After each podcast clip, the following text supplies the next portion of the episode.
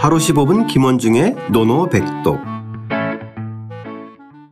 하루 15분 김원중의 노노백독 제4 2인편 18장 부모를 섬기는 방식 시작하겠습니다. 원문과 구경문 소리내어 따라 읽겠습니다. 자왈, 자왈, 사부모 기간, 사부모 기간, 견지 부종, 견지 부종, 우경 불위, 우경 불위, 로이 불원. 로이불원, 공자께서 말씀하셨다. 공자께서 말씀하셨다. 부모를 섬길 때는 완곡하게 간언하고 부모를 섬길 때는 완곡하게 간언하고 자신의 생각을 따르지 않는다 하더라도 자신의 생각을 따르지 않는다 하더라도 또한 공경하여 거스르지 않아야 하고 또한 공경하여 거스르지 않아야 하고 힘들더라도 부모님을 원망해서는 안 된다. 힘들더라도 부모님을 원망해서는 안 된다.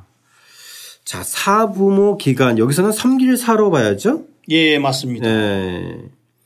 자, 그러면 사부모까지는 해석이 쉬운데요, 선생님. 부모를 이제? 섬길 때 예.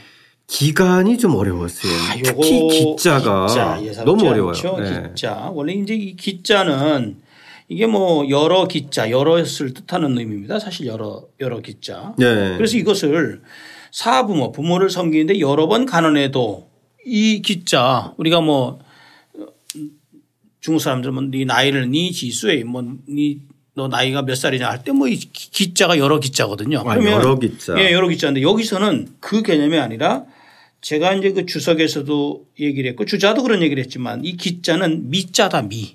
미. 미. 즉 은미할 미자 있죠. 은미할 미자. 이것이 바로 기자다.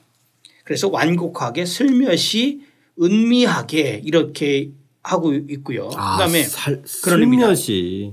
예. 그러니까 큰 소리 내서 하는 게 아니라 그렇죠. 은미하게 완곡하게 예, 이런 개념입니다. 조용히. 조용히 그죠? 하는 개념이죠. 예. 그래서 요거를 그 주자 같은 경우는 뭐라고 얘기냐면 이 말의 의미를 기간에 이제 기자와 간자를 이제 같이 해서 기의 의미를 뭐라고 얘기를 했냐면 소위 부모지과 이른바 부모의 부모에게 유과 허물이 있으면 네. 하기 이색 유성이 같냐. 그래서 기세를 누그러뜨리고 안색을 편안하게 하면서 부드러운 목소리로써 하는 것을 기라고 봤습니다. 아, 예. 예.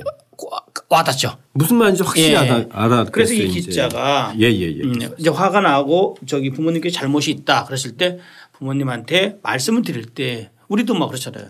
거친 언사로서 안색을 이렇게 드러내고 이렇게 해서 말씀 드리는 것이 아니라 부모님의 심기를 충분히 헤아려서 말씀드리라는 얘기죠. 그게 그러니까 목소리를 낮춰서 정중하게 말씀드리라는 거잖아요. 그렇죠. 기세를 그죠? 누그러뜨리고. 예, 예, 예. 그러니까 어, 부모님이 잘못했다고 해서 예. 어, 목소리 높이면서 아, 뭐 응? 그럴 수 있으십니까? 뭐 그럴 수 막 이렇게 뭐 그렇게 할 수 있죠. 예, 그렇게 할수 예. 있어요. 그러면 안 되는 거라는 거죠. 여기서. 네네. 예. 특히 보면은 아들이 네. 예, 어머니한테 이러는 사람들 많아요. 예, 저도 뭐 반성을 하지만 예, 뭐 저도 뭐 그죠? 예, 예. 예. 하여간 뭐 반성할 분들 많을 겁니다. 예, 거의. 특히 대한민국의 모든 남성들이 예. 아마 이런 경험 많이 있었을 것 같은데 그렇죠? 예, 그렇죠. 그러니까 기간의 의미가 예. 어, 저는 놀라운 의미 같은데요. 예, 맞습니다. 예. 이렇게 봐야 되고요. 그럼 선생님 여기서 예. 우리가 보통 완곡하게 간언한다고 했을 때는 예. 약간 좀 오해의 소지가 있는 게 이 완곡하게라고 하는 의미를 청취자 여러분들이 좀 곡해하는 경우가 많아요. 아. 완곡하다는 것. 그건 예. 뭐냐면 물러서지 않고 끝까지 우긴다. 완곡이요? 예, 이런 아, 해석한 완곡. 경우도 있어요. 아, 그래요? 완곡을 이 완곡의 전바 절 정반대는 지계 개념이거든요. 지- 그렇죠. 예. 직언의 개념. 직언. 고지고대로. 예, 예. 근데 이 완곡이라는 것은 한번 부드럽게. 부드럽게 그 예. 개념이거든요. 그런 완곡. 의미요. 예. 예. 그래서 이 완곡이라는 말을 그렇게 봐야 되고 여기 이 문장에서 이 구절에서 얘기하는 것은 효에 대해서 얘기하는 거잖아요. 그렇죠. 부모 백행지 본이라고 하는 효에 예. 대해서 얘기하는 건데 일단은 부모에 대한 이, 이 여기서 이 간이 중요해요. 왜 간이 중요하냐면 부모와 자식 간의 관계는 혈연 관계잖아요. 그렇죠. 그러면 혈연 관계이기 때문에 부모님한테 대해서도 그렇고 부모님도 자식 또 자식도 부모에게 그 도를 넘어서는 것에 대해서 크게 어떤 꺼리낌이 없어요. 음. 예를 들어서 군주와 신하 사이는 거리감을 두니까. 거리감 두죠. 그렇죠. 왜 그러냐면 옛날에 이렇게 돼 있잖아요. 군주에게 신하가 직언을 세 번 했단 말이죠. 간언을 세 번 해서 군주가 받아들이지 않으면 어떻게 했습니까? 곡을 했어요. 곡. 예, 예. 곡을 하고 그래도 받아들이지 않으면 어떻게 했죠? 군주에게 떠나버렸단 말이죠. 네. 그래서 군주에게는 완곡하게 아니라 직언을 하면서 강하게 거친 어조가 가능해요. 그런데 그러니까 이제 사관원이 그런 역할을 그렇죠. 예. 그렇죠? 그러니까 예. 아니 되옵니다를 뭐 한 수차례 하는 거예요. 하고선 안 되면 결국 벼슬을 떠나서 예. 강호에 은둔하는 거잖아요. 안 되면 또 집단적으로 예, 하고 다음에 상소하고. 이제, 예, 다음에 예. 이제 뭐 어떤 받아. 근데 부모하고 그러면은 결국은 끊어지니까 연이 이제 그렇게 넘어 그러니까 그 도를 넘지 말라는 것이 바로 이 구절의 핵심이고요. 아, 예. 또 하나는 우리가 육아에서는요. 육아에서 우리가 계속 지금 앞에 부분도 봤지만 공자는 효를 더 중시했나요? 충을 더 중시했나요? 효를 중시했죠. 맞아요. 효를 해, 해서 바깥으로 나가서 그걸 확장해라. 예, 그걸 확장해라. 그래서 예. 선효 후충입니다. 그래서 이 이러다 보니까 여기서도 마찬가지로 공자에서는 수신제가 육아에서는 수신제가 평천화해서 이 가정의 축이 무너지면 결국 모든 게 무너진다고 생각하기 때문에 네. 부모와 자식과의 관계는 절대 이것을 뗄래야 돼서는 그런 관계를 본 거죠. 아, 예. 그렇기 때문에 부모에 대한 태도를 아주 중시한 것이다. 그러니까 부모가 서로 잘못하거나 실수를 하더라도 그렇죠. 어, 목소리에 힘주고 얘기하지 말고 반성만 목소리를. 낮춰서 낮춰서. 정중하게 조용히 말씀드려라. 예. 이런 거예요. 그렇죠? 예, 우리 청취자 여러분들 오늘 이 시점부터는 다 그렇게 하는 걸로 우리 같이 다짐을 해봅니다. 네. 예. 자, 그만큼 이제 다짐을 한다는 거는 그만큼 못했다는 거예요. 그렇죠? 예, 예. 자, 다- 견지 부정. 예. 예. 견은 글자도 볼 견자입니다. 밭 보는 거 보는 거죠. 네. 그런 상황을 보는 거죠. 뭐냐면 견지 부정 뜻- 이 생각을 자신의 생각을 부모님이 따르지 않는다 하더라도 즉 부모님께서 내 뜻을 들어주지 않는다는 개념입니다. 아. 네. 그러니까 따라 따른다는 개념은 왜 우리 사실 자식이기는 부모 없잖아요. 근데 선생님 이거 반대로도 해석 아, 이거 해석 여러 가지가 있어요. 예. 네. 이거를 그러니까 부모님이 어떻게 해요? 반대로 어떻게 해요? 그러니까 부모님의 그 의지를 내가 따르지 않는 경우도 있잖아요. 에, 실제로 보면은 현실에서는 이제 크기 전까지는 네. 부모님이 뭔가를 하라고 그럴 때 네. 내가 그것을 따르지 않는 경우가 많잖아요. 그 반대 경우도 해당이 되나요, 쌤? 그거는 이제 뒤에 있는 우경부리 때문에 이제 이게 때문에 이제 아, 아마 예, 예, 뒷문장을 예. 연결. 아, 그래가지고 그럼 뒷문장까지 한번 예, 같이 뒷문장 가서 보겠습니다. 볼까요? 그래서 예, 예, 예. 즉 자신의 생각을 부모님이 따라주지, 즉 따르지 않는다 하더라도 예. 그러면 따르지 않으면은 대부분 또 자식은 어떻게 되죠? 다시 가서 부모님한테 정말로 성 화를 내면서 막 이렇게 해달라고 하는데 그러지 말고 효도 효 저기 자식된 도, 도리로서 뭐냐면 우경불입니다. 즉 여기서 이제 이것을 갖다가 뭐라, 뭐라고 하냐면 주석가들이 이제 한 거를 참조해 보면 간언하는 말이 저 앞에 부분입니다. 지부종을 간언하는 말이 받아들여지지 않는다 하더라도 가 이제 이걸 주석가들이 그렇게 이제 뿌리를 했고요. 예. 그다음에 우경불이 즉 또 공경하고 또 효도에서 효도에서 기뻐하실 때 기뻐하실 때 그때 가서 다시 기간 완곡하게 간언하는 그런 걸 만들어라라는 개념입니다. 이게. 아. 예. 그래서 부모님이 쉽게 자식이 잘못이 됐던 부모님이 이제 어떤 어떤 거- 그- 그걸 할 때 자식된 입장에서 어떤 말씀을 드렸을 때 부모님께서 사실 잘 따라주지 않는 경우가 많잖아요. 그렇죠. 예, 그럴 때 우리가 이제 대부분의 뭐 자식들이 강하게 얘기하잖아요. 거기서 뭐 경- 공경하고 어기지 않지 않잖아요. 막 거스르지 네. 않- 않지 않고 가서 막 땡깡 네, 뭐 하죠. 땡깡 거리죠. 예. 더 해달라고 예. 하고 이렇게 하지 말고 그것을 또 그래도 가서 한 걸음 더 저 노력을 해라라는 개념입니다. 아. 예. 노이 불원. 이것도 중요할 것 같아요. 예. 그래서 여기서 선생님 노의 의미는 뭐예요? 또이 힘들더라도 이건데 힘들더라는 개념이 여러 가지 다의적 의미가 있습니다. 예. 뭐냐면 이 로가요. 이 주석가들이 뭐라고 분석을 했냐면 심지어 이렇게 합니다.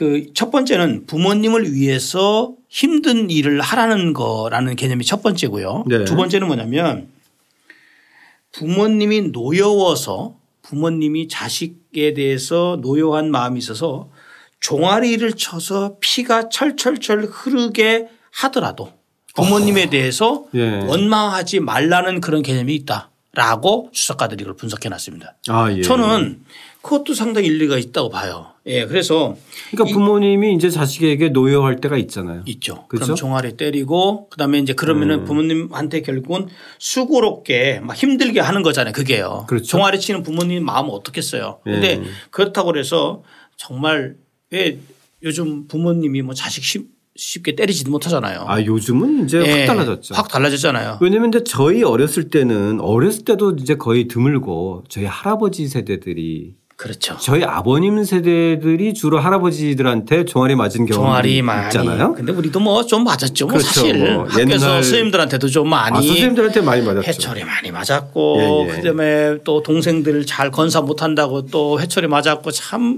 그런데 그러면은 대부분 부모에 대한 원망이 싹 트잖아요. 그렇죠. 예, 근데 그렇게 하지 말라는 거고 네, 네. 그거 자체가 부모님을 수고롭게 힘들게 만든다는 거죠.